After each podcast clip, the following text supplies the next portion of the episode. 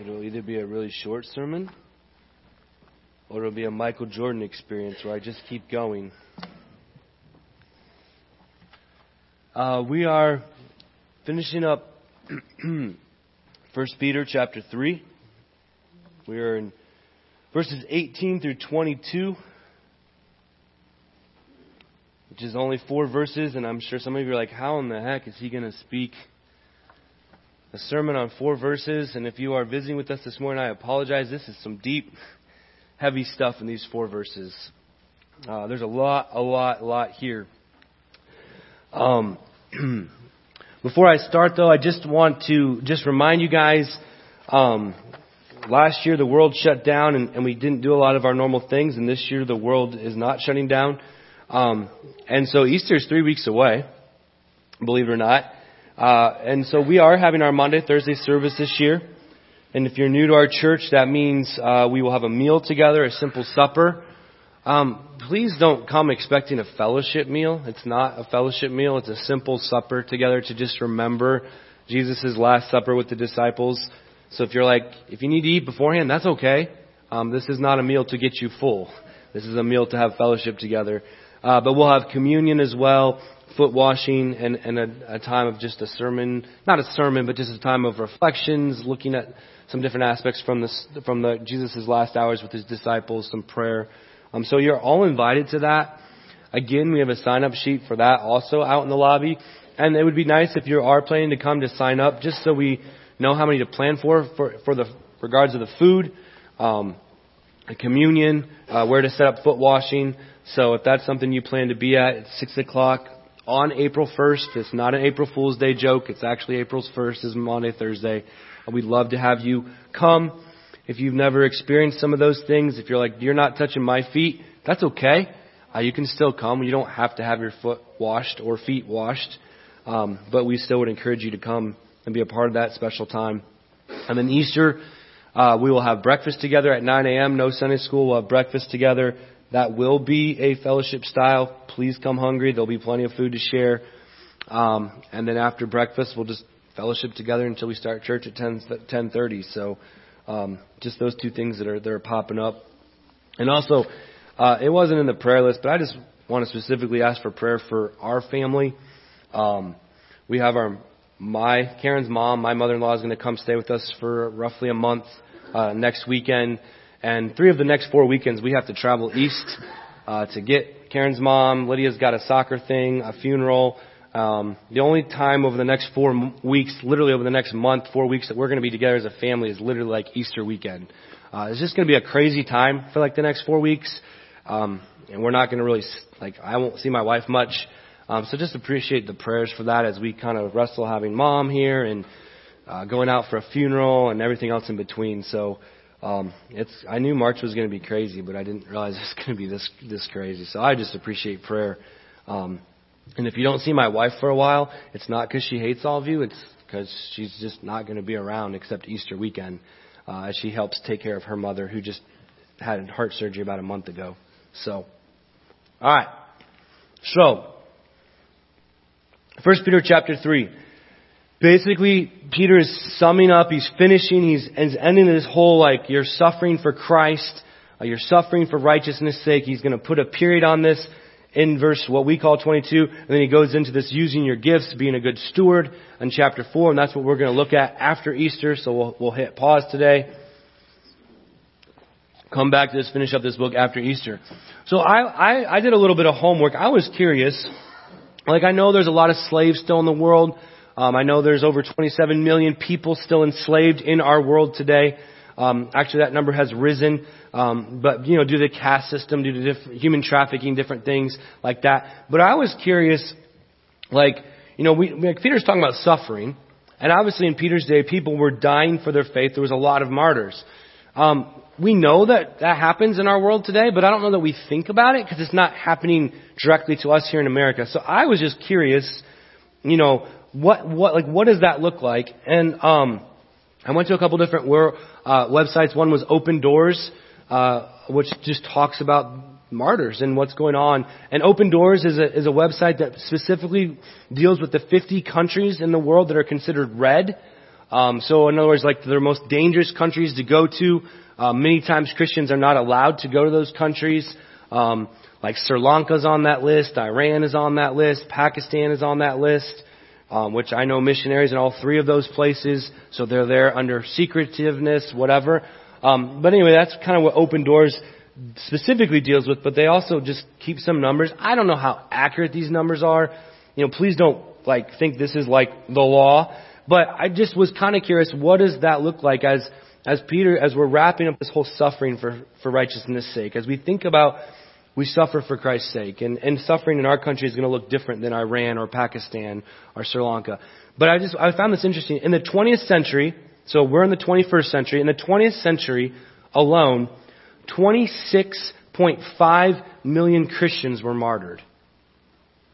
26 million Christians were martyred in the 20th century. That's like five times the amount of people that died in the early church. And the uh, again, on an average on an average day, eight Christians die per day right now in 2021. On an average day around the world, not in the United States, but around the world, eight Christians are dying every single day for their faith. That's why in some of these countries, man, it, it matters. Because when you say yes, you may be literally giving up your life, like in that moment. So on average, eight Christians die per day. I know that number's not a big number compared to the amount of people dying of, of lack of food, like in 30 hour famine, but still, that's eight brothers and sisters who are going home every single day. From uh, 2000 to 2010, just 10 year span, the last decade, 2000 to 2010, 1.6 million Christians were martyred for their faith. And in 2010 to 2020, uh, that that number was actually significantly less. It was actually 1.2 million people died for their faith.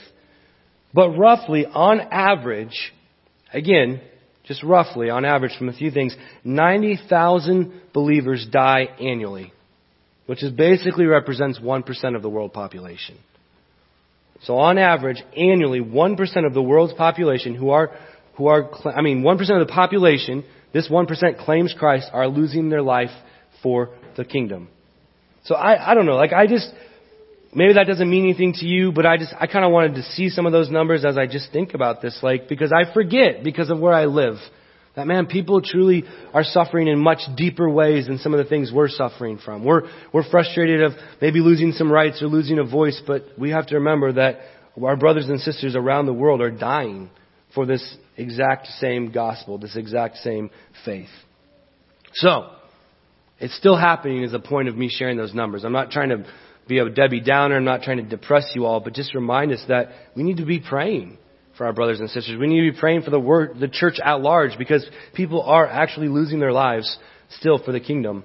Uh, much more so than even in Jesus' day, but obviously there's a lot more people. So, um, anyway, so 1 Peter 3, 18 through 22. I'm going to read it, and then we're going to start at the very beginning because it's a very good place to start.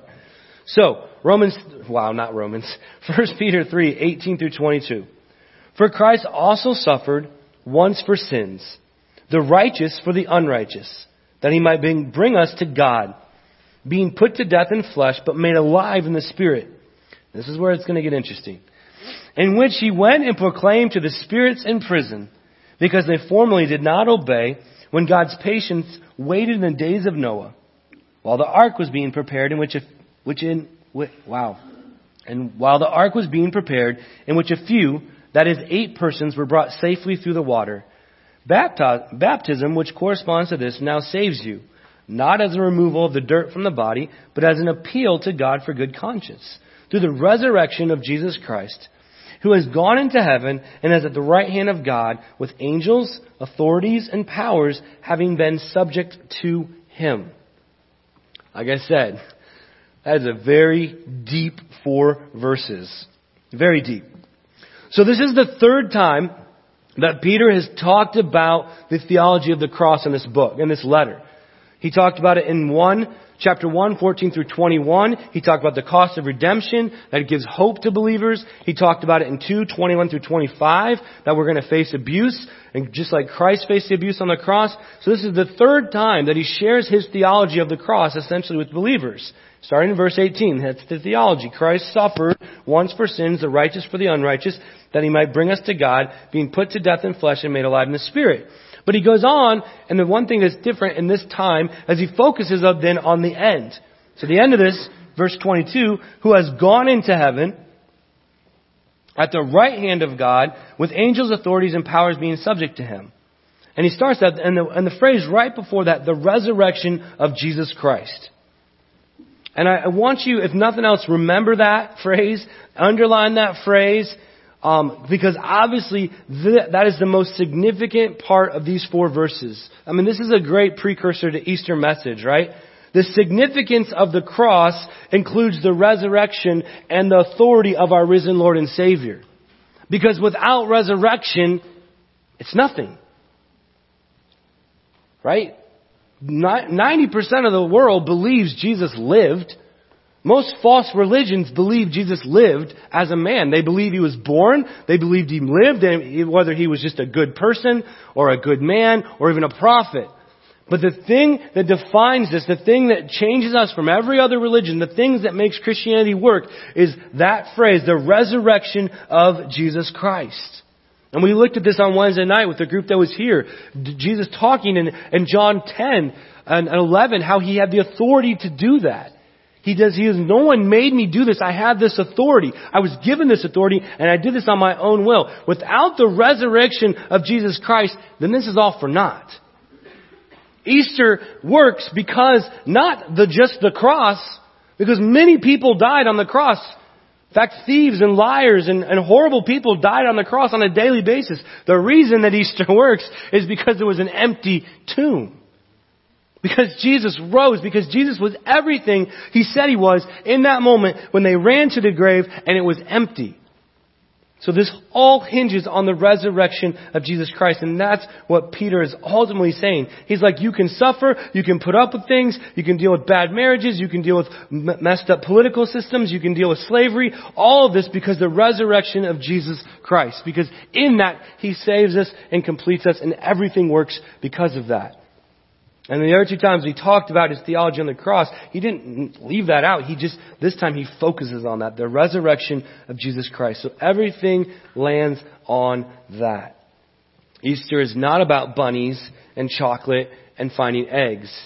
Easter is about the death of Jesus, but more importantly, his, his resurrection from death, that he conquered the grave. He conquered the grave. So verse 18. Verse 18 has these four aspects. Right? The first one is Christ also suffered.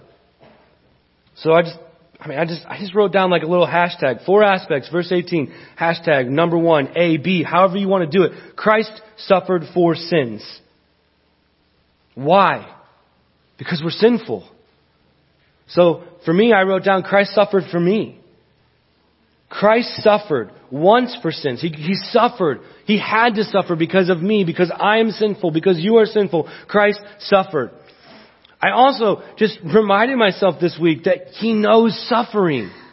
And when we're going through tough times, when we're going through life, when it doesn't seem fair, when it feels like life is falling apart and we think no one understands, the reality is Jesus understands. Christ was fully God but fully man. He suffered. And he was rejected by his hometown. He was the product of a whatever kind of marriage. He was the suspect kid of how did Mary get pregnant before Joseph and Mary were together. His hometown told him to get out, that he was a lunatic, that he was a crazy person. For most of his adult life, his own family thought he was nuts. It wasn't until his death and resurrection that his brothers actually came to know him as Christ. Before that, they thought he was nuts. It's in Mark where they try to take him away. They try to go keep him quiet because he's acting like a lunatic. So his family rejected him. His hometown rejected him. He came to preach to the Jews. They rejected him. They persecuted him. They beat him. They put him on a cross. He was innocent. He wasn't given a fair trial. He wasn't given a fair death. Christ suffered. So when you're sitting there and you're like, no one knows my suffering, I'm all alone, it's so unfair, no one understands, the reality is God understands. And he understands as a human being because he did it as a human being. He walked through it as a human being. He had all those emotions as a human being. The next part of that, that verse, he suffered once for sins. Once and for all, it was over. And I love that Darla and Dwayne have been talking about that a lot lately. Like, they are, they've said so many times how they're thankful we don't have to do sacrifices every single Sunday. Right? We don't have rams here. We don't have turtle doves here. We don't have cows here. We don't have sheep here. Christ died once and for all. We don't have to keep going over and over and over to get saved because He died once and for all. He suffered once for sins. On that cross, it was finished. Ikaba. Ikaba. Finished. We don't have to go through that again.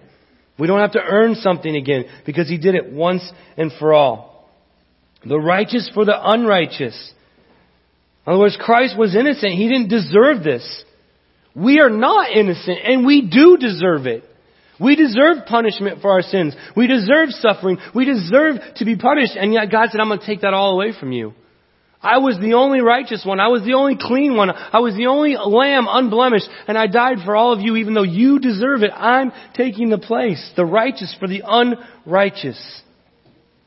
The only innocent person to ever live the only innocent person to truly ever die. Because even if someone said, hey, I was innocent and they suffered a crime, they're not innocent because they're sinners. Christ is the only innocent person to be punished and suffer and die, the righteous for the unrighteous. And we are not innocent and we deserved punishment and he took that on himself. What? That he might bring us to God.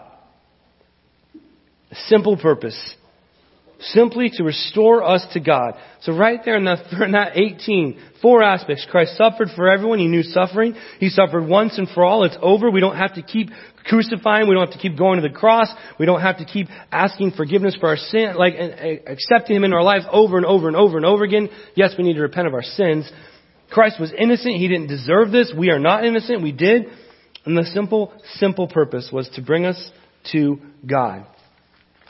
It's so simple. Bring us to God. In other words, we messed up creation. We messed up the world. And, Jesus said, I'm going to bring you back to God. I'm going to close that gap. I'm going to close that chasm. You will be able to enter His presence again. You'll be able to commune with the Lord. I'm going to bring you to God.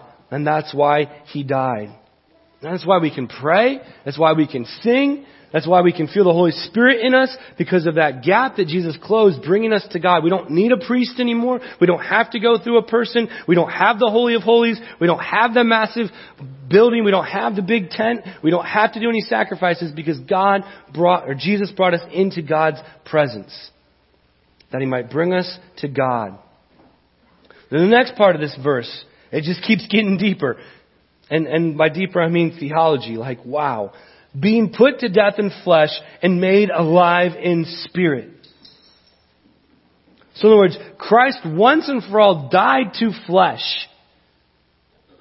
And he came back, but not fully as a human. He came back as this new incarnated body, this heavenly body that we're all going to have. And we know that in it you could see his wounds because Thomas wanted to, needed to touch them. Thomas and other people saw them. There was the wound in his side. There was a wound in his hand. We know he could eat because he made breakfast for the disciples there on the water when he restored Peter and he said, go feed my sheep three different times.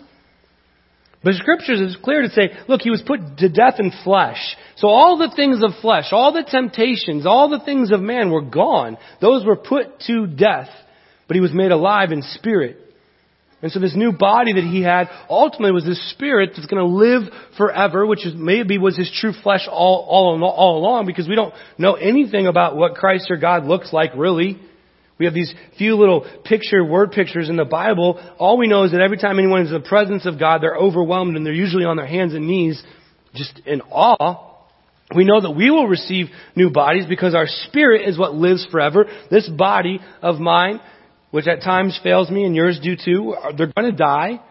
They're not going to live forever. These bodies are just shells for our spirit that will live forever when we get this new body. And he's like, look, he put to death in the flesh. And that's why Jesus says in Matthew 10, 38, right? And let me read that to you. Matthew 10, 38. He says, and whoever does not take up his cross and follow me is not worthy of me. Whoever finds his life will lose it, whoever loses his life for my sake will find it. Jesus tells his disciples, he tells us as he wrapped up the Sermon on the Mount, he's like, look, you've got to die to self. You're gonna have to pick up your cross. And what did the cross mean? The cross meant death. I mean, if I, if I'm living in Jesus' day and I say, you have to pick up your cross, everyone knew what that meant. Because when you were sentenced to death on the cross, you were taken out, you literally had to carry your own cross to wherever that place was. The cross was put in the ground, you were then nailed to it, and you died. So for Jesus to say, look, you gotta pick up your cross, you have to deny yourself, you have to take up your cross and follow me. And if you can't do that, you're not worthy. He was essentially telling the apostles and, and the disciples and everyone listening, you have to die to self. This is what, what Peter's talking about. He died to flesh, but he was alive in spirit. He's like, you gotta lose your life so that you can gain it. In other words, everything that you're living for, the human side of you that says, I need to live for power and fame and authority and good looks or whatever it may be, all these things that we battle, he's like, you gotta put that to death. You gotta die to that. You gotta, you gotta put, hick up your cross and die to your earthly flesh and live for the Spirit. That's why so many times I say, guys, where are our eyes? Where's our focus? Is our focus on heaven? Is our focus on where we're going to be? Are we living for the kingdom of heaven or are we living for the kingdom of our souls in this world? Because if our focus is not on heaven, if our focus is not on the end goal, if our focus is not on where we actually belong, then it's really hard to pick up our cross and die to self. Because we're so tied to self and we're so di- tied to here. But Peter reminds us we have, that Jesus died to flesh and he was made alive in the spirit. He proved he was the Son of God. He proved he wasn't just a good man. He proved he wasn't just a prophet. He proved he wasn't just the next Messiah, so to speak, but he was the one and only. And I just want to read this to you, and we'll probably read it again in a few weeks, but I just want to read it because it just wraps us up. It's from Isaiah 52, and a lot of you probably have these part memorized, but Isaiah 52, 13 on through all of 53. Just, just listen. Behold, my servant shall act wisely. He shall be high and lifted up, and shall be exalted. As many were astonished at you, his appearance was so marred beyond human semblance, that his form beyond that of the children of mankind. That's suffering, guys. His appearance was so marred. It says that his form was beyond that of the children of mankind. That's that innocent, that righteous person suffering for us. So shall he sprinkle many nations. Kings shall shut their mouths because of him. For what which, for that which was not been told to them, see, and that which they have heard, they understood. Who has believed what he has heard from us, and to whom has the arm of God been revealed?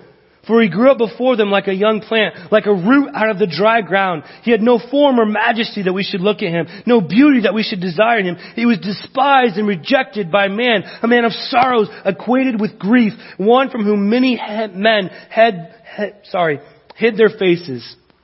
He was despised and we esteemed him not.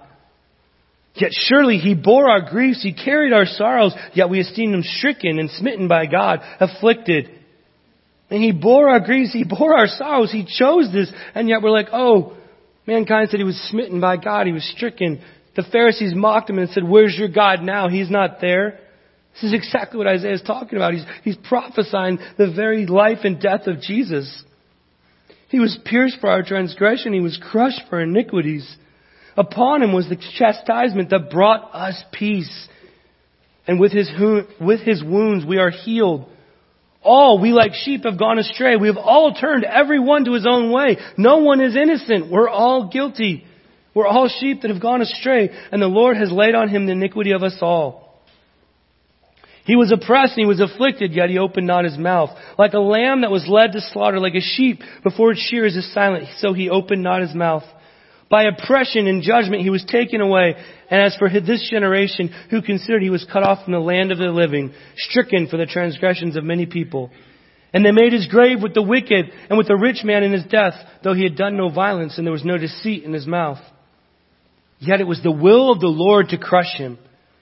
He has, he has him put to grief. When his soul makes an offering for, for guilt, he shall see his offspring. He shall prolong his days. The will of the Lord shall prosper in his hand. And out of the anguish of his soul we shall see and be satisfied. By his knowledge shall the righteous one, my servant, make many to be accounted righteous, that he bear, that he shall bear their iniquities. Therefore I will divide him a portion with the many, and he, and he shall divide the spoils with the strong, because he poured out his soul to death, and was numbered with the transgressors. Yet he bore the sin of many, and makes intercession for the transgressors. Isaiah talking about this very thing that Peter's talking about, this very life that Jesus lived. All of that Isaiah talks about in Old Testament, and yet Israel didn't understand. The Jews didn't get it.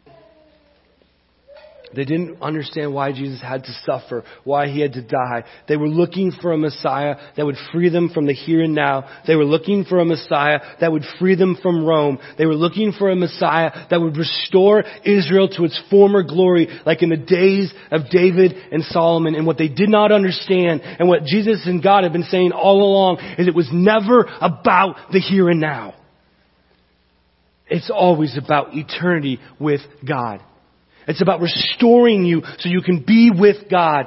He died what? To bring us to God. It's restoring that tainted, ugly, unfortunate relationship that we had because we're born as sinners so that we could be with God and spend eternity with God, which is far greater than anything would have done to overthrow Rome. He overthrows Rome. He lives 60 years. He dies and the world goes on. But Christ overthrew the grave. He overthrew the grave. He said, not in my house, baby. Not in my house. And he kicked Satan to the curb. He overthrew the grave. And he made us alive in the Spirit so we can live forever with the Lord. Because that's what it's all about. And Israel didn't understand that. And they were mad and they were angry because he didn't satisfy them right there in that moment. And he kept trying to get, guys, you don't get it. I'm, I'm this bread that you'll have forever. I'm this life that you'll have forever. It's This is eternity thing. It's just like the woman at the well and he says, hey, I can give you something you'll never get thirsty again. Give me that water. She's like, I want that water. She probably wanted to bottle that water and make money off that water. Even then she's like, no, you don't get it. It's me that you want. I'm that for your life. So that's verse 18. I told you there's a lot there. Now verse 19 gets really weird. So, it says, in which he went and proclaimed to the spirits in prison. And I know some of you were like, what in the world is that talking about? Well, the first thing I want to say is that there, there are three different views on this one verse, in which he went and proclaimed to the spirits in prison. Okay? So the, the first view is, is just a, simply a metaphor. Um, and they and people view, think that because of the next verse, because because they formerly did not obey when God's patience waited for the days of Noah, the ark was being prepared, in which a few, that is, the eight persons, were brought safely through the water. And so a lot of people believe this is just simply a metaphor that in the days of Noah, when God wiped out the earth and He saved eight. And by the way, the eight were saved not simply because they went into the ark; they were saved because what? They obeyed God's word. We're saved because we obey God's word by accepting Christ in our life. They were saved because they built the ark, but by building the ark, they obeyed God's word. And so the ark becomes that symbol of baptism, which we'll get to in a minute. Right? So some people believe this is just a metaphor that he went down and proclaimed to all these people that died in the days of old because of the Noah whole verse saying, look, see, I told you, you should have obeyed, and now this is your punishment. So that's one view that's out there. There's just simply a metaphor and nothing else. The second view, which has become huge in the church today, probably not, obviously, I, don't, I hope you've never heard that here at Sycamore. I know you've never heard it from my mouth. But the view that is being taught in the American church, in the emergent church group, with the likes of Rob Bell and others, is that you get a second chance after death. Basically, we've brought back purgatory. And this is being taught around America in the church. That this verse is simply saying that when you die, you go to prison. That your spirit is in prison and it stays there until the day of judgment. And so in this verse, there is hope for you that a loving God would never actually punish you for not choosing Him and that you'll get a second chance after death to come out of prison and spend eternity with God. That is the whole premise of the book Love Wins. by Rob Bell. It is an absolutely horrible book. I would not suggest you read it. I did read it because I wanted to know what it said and I had kids buying into it when I was a youth pastor. So I read it. And that's why the book Erasing Hell was written by Francis Chan and Preston Sprinkle. Because they said, this is so outlandishly wrong, we've got to counteract this book. But it's being taught in churches around America that you get a second chance. They, we, we make fun of the Catholics, I've heard that, for believing in purgatory, and yet we're teaching it in the emergent church. We're teaching it around our country that purgatory essentially exists again and you can get out of hell because of this one verse which makes absolutely no sense. And there's no, there's no grounds for it. It doesn't make sense. It doesn't go with any of scripture. And nowhere does it ever say we get a second chance. Now the third thought about this particular verse, and the most common thought amongst Bible believing scholars, is that they're talking about Christ visiting the demons in Hades. Now the reason why most people believe that is what this is talking about is because first off, in scriptures, when we use the term spirit, it is always referred to as fallen angels. We are never referred to as spirits. We are referred to as God's children. We are referred to as human beings. We're referred to as souls. And so every time the word spirit is used, or authorities or powers, it's generally talking about the spiritual world. Every other time in the New Testament, when it talks about spirits, it's talking about fallen angels, these spirits that roam the earth, right? Prison is talked about three different times in scriptures. It's talked about in Jude chapter, or Jude is one book, so verse 6, and Revelations 20, verse 7. And both in Revelations and Jude, it talks about the fallen angels are in prison. And they stay in prison until the day of judgment. And there's parts of this, guys, I cannot explain to you. There's parts of this I don't understand. And there's parts of this, if we're all honest, no one understands. Like, for a fact, I don't understand why some demons are in prison and some demons are allowed to roam. I don't know. I can't answer that because I'm not God.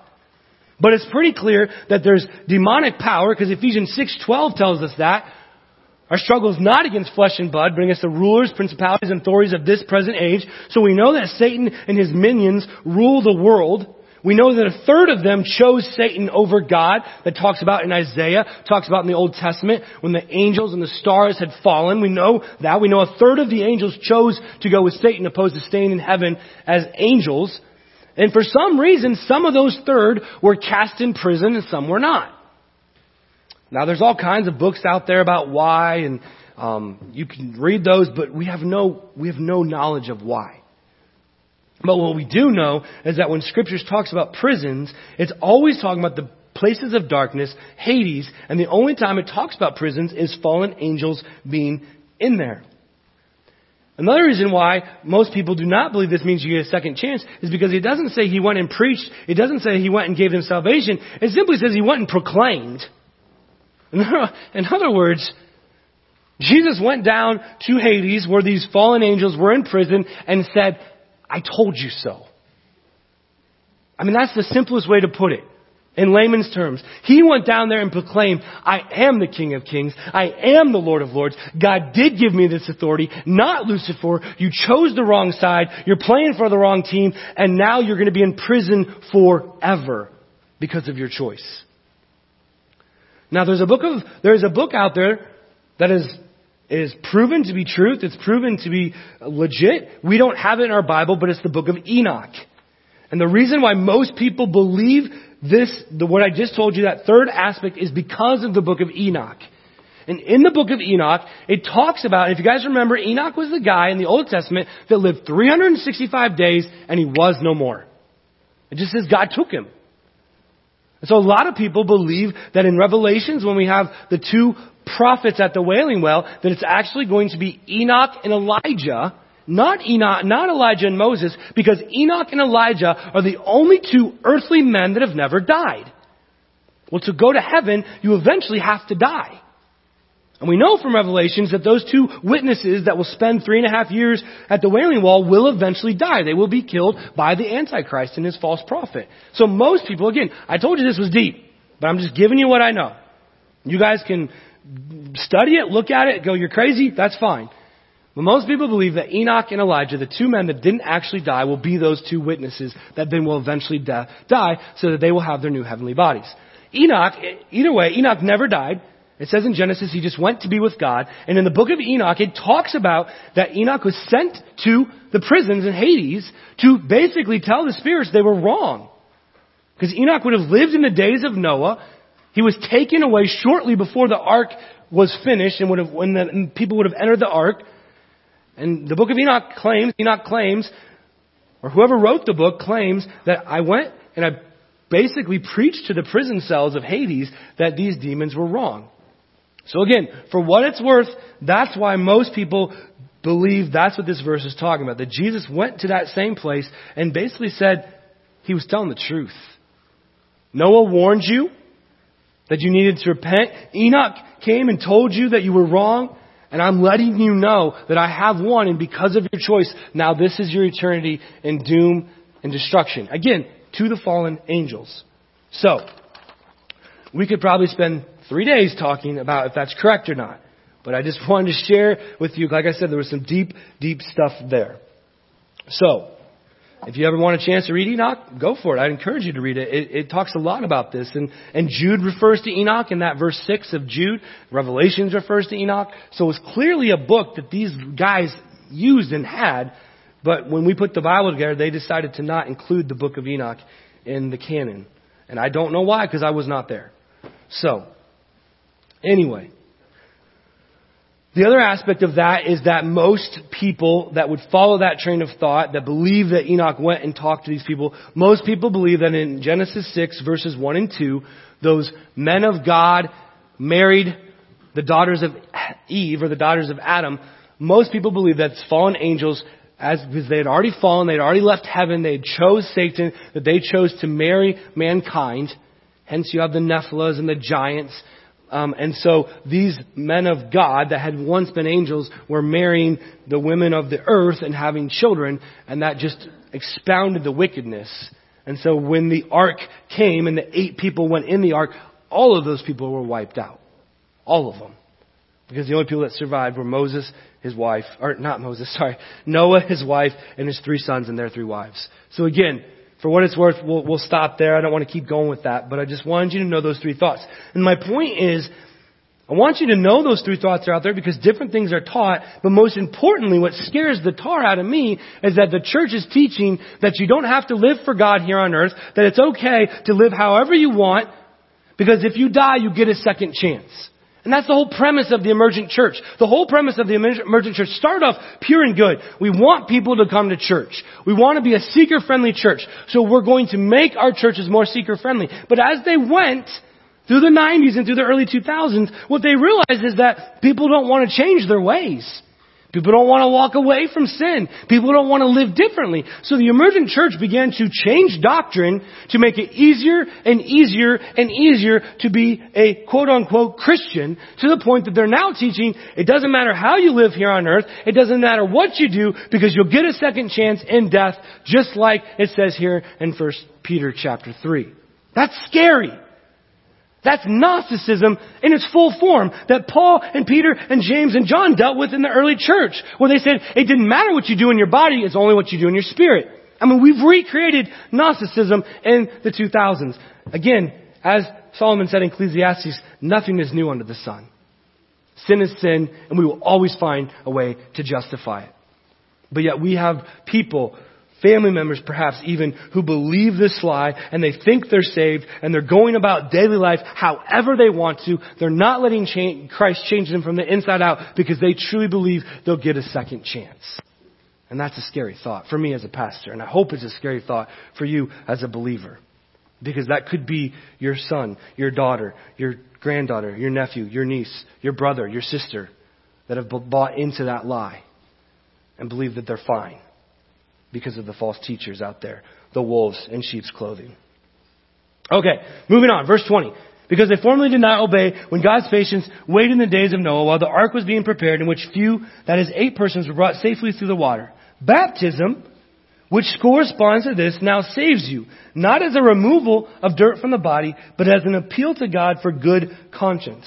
And so again, Baptism, the ark represents baptism. And we, we see that there were eight people saved when the ark happened. Why? Because their obedience to build the ark, to enter the ark, to obey God. The ark was simply a symbol of their obedience to God, the same way that we have a baptism today to show our inward obedience to God, right? We come to know God, we get saved, and at some point in time, hopefully pretty early on, we get baptized because we want the Christian church, we want our brothers and sisters to know, hey, something inside me has changed.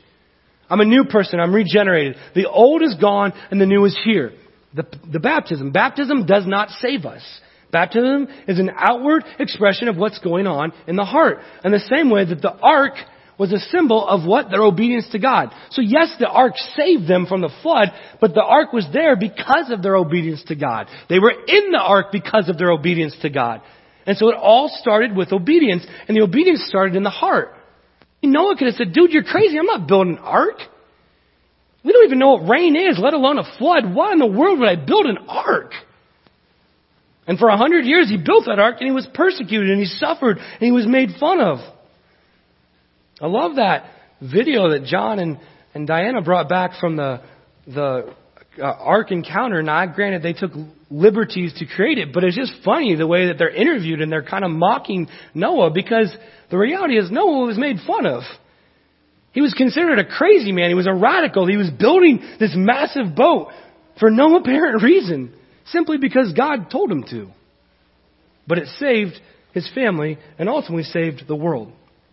So baptism. Baptism is this outward expression. Now baptism, again, is a huge, huge topic. It's huge because the number one thing that has killed Christians up until recently is honestly the issue of baptism. You guys realize that like during the Reformation, during the term when, the, when these Anabaptists came about. And by the way, if you don't know that, Mennonites come from the Anabaptist flow. There's a lot of history this morning.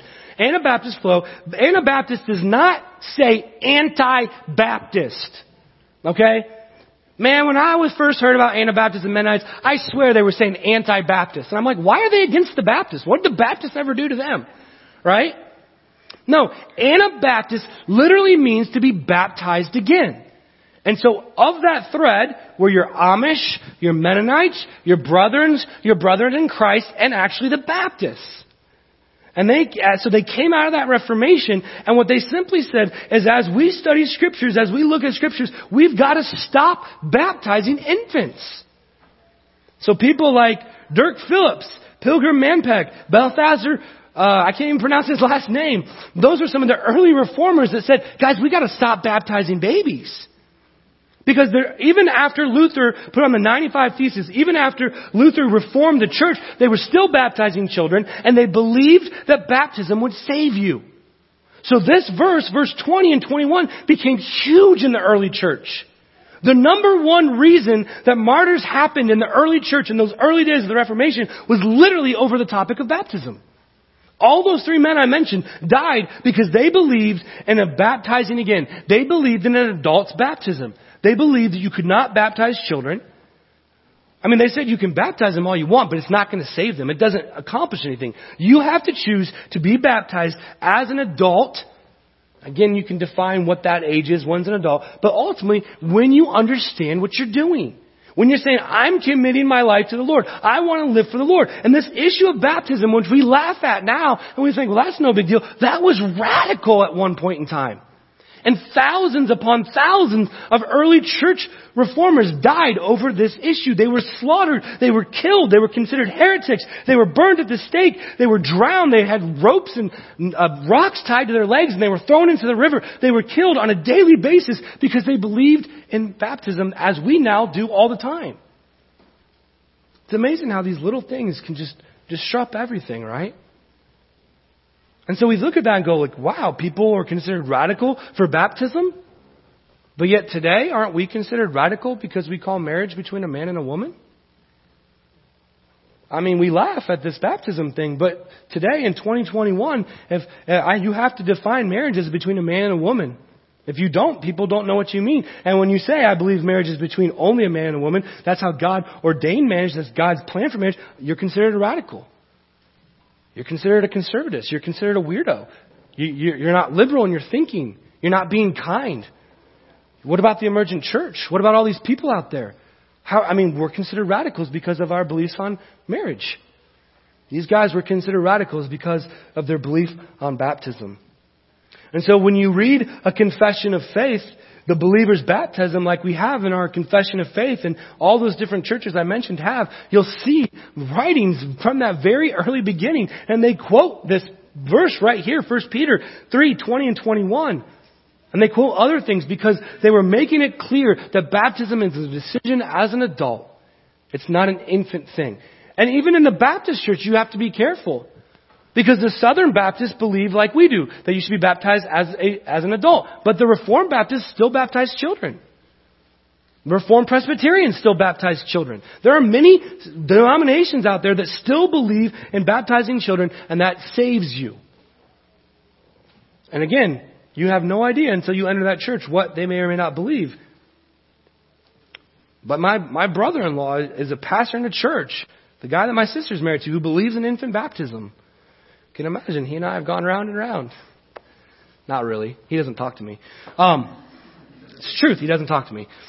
Um, but he believes in infant baptism, and he, and, he's, and he teaches that. And there again, there are churches out there that believe in that. So this idea of baptism saves was an issue. And Peter was making it clear that baptism is important.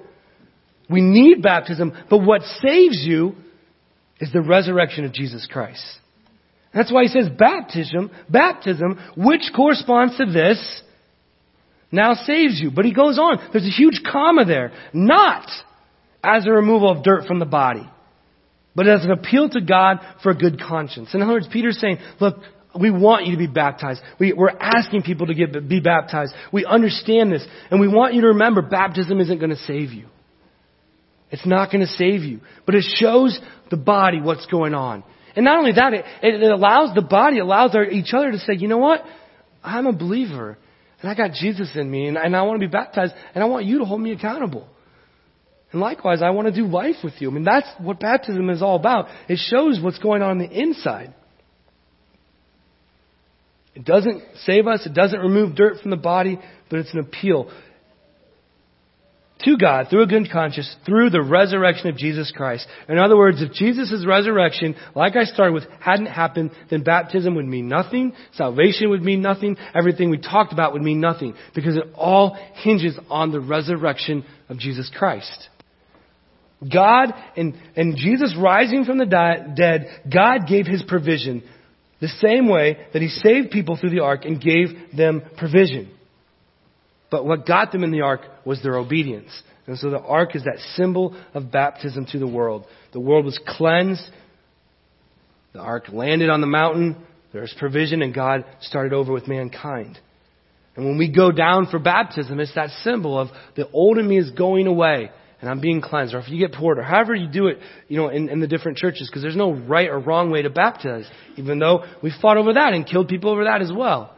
But it's that symbol that I'm this old person, this new in me, and I'm new because of the resurrection of Jesus. And that's the whole idea of going down, death, coming up, resurrection. That, that's, that's where that idea came from. We're symbolizing the death to my sins, the death to my flesh, and the alive in my spirit, the resurrection of my spirit because of Jesus' death on the cross, because of, in his resurrection from the grave, that I can have that same in my life and that's why you see a lot of people with baptism going down and up.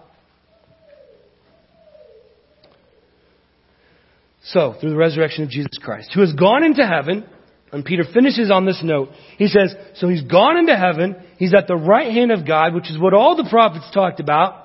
Isaiah, Jeremiah, Ezekiel, Daniel, the list goes on and on and on. They say God and the Son is at the right hand.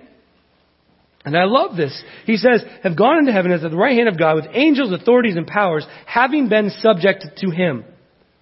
So as Peter's wrapping up this whole thing about suffering, right? Because this whole thing started with this suffering. He's like, and just in case you forgot, Jesus is in heaven.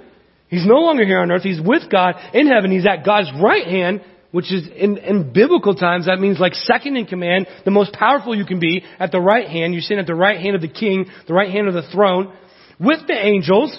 So Jesus has authority over the angels. He has authority over the authorities. And he has authority over the powers. And the powers, again, is that word that we see in Ephesians 6.12, talking about the demons, talking about the, the, the, the, the spiritual darkness that is battling in our world. And Peter says, but Jesus has authority over them. He says, why? Because they have been subjected to him. So not only when Jesus went down to the grave to say, hi, I told you so, he reminded them now he has the gates, he has the keys to Hades, and they will stay there because now they are subject to him, and they will be there until judgment when they're just going to be cast there again. And the ones that are roaming, the ones that are messing up our world, causing conflict, because that's what our battle's about, right? Our battle's not against flesh and blood, but it's against the rulers of powers and the spiritual darkness in this world. That's what we're fighting. He said, God, those are all subject to Jesus. And that's ultimately what Peter's saying, how you can deal with the suffering. Because everything that can be against you, God understands. He knows it. He's been through it. He's conquered it. He's reminded them that He's conquered it. And, it, and they're subject to Him. So there's nothing that your God cannot do. I think of that little skit, guys. My God is so big, so strong and so mighty, there's nothing my God cannot do for you. Right?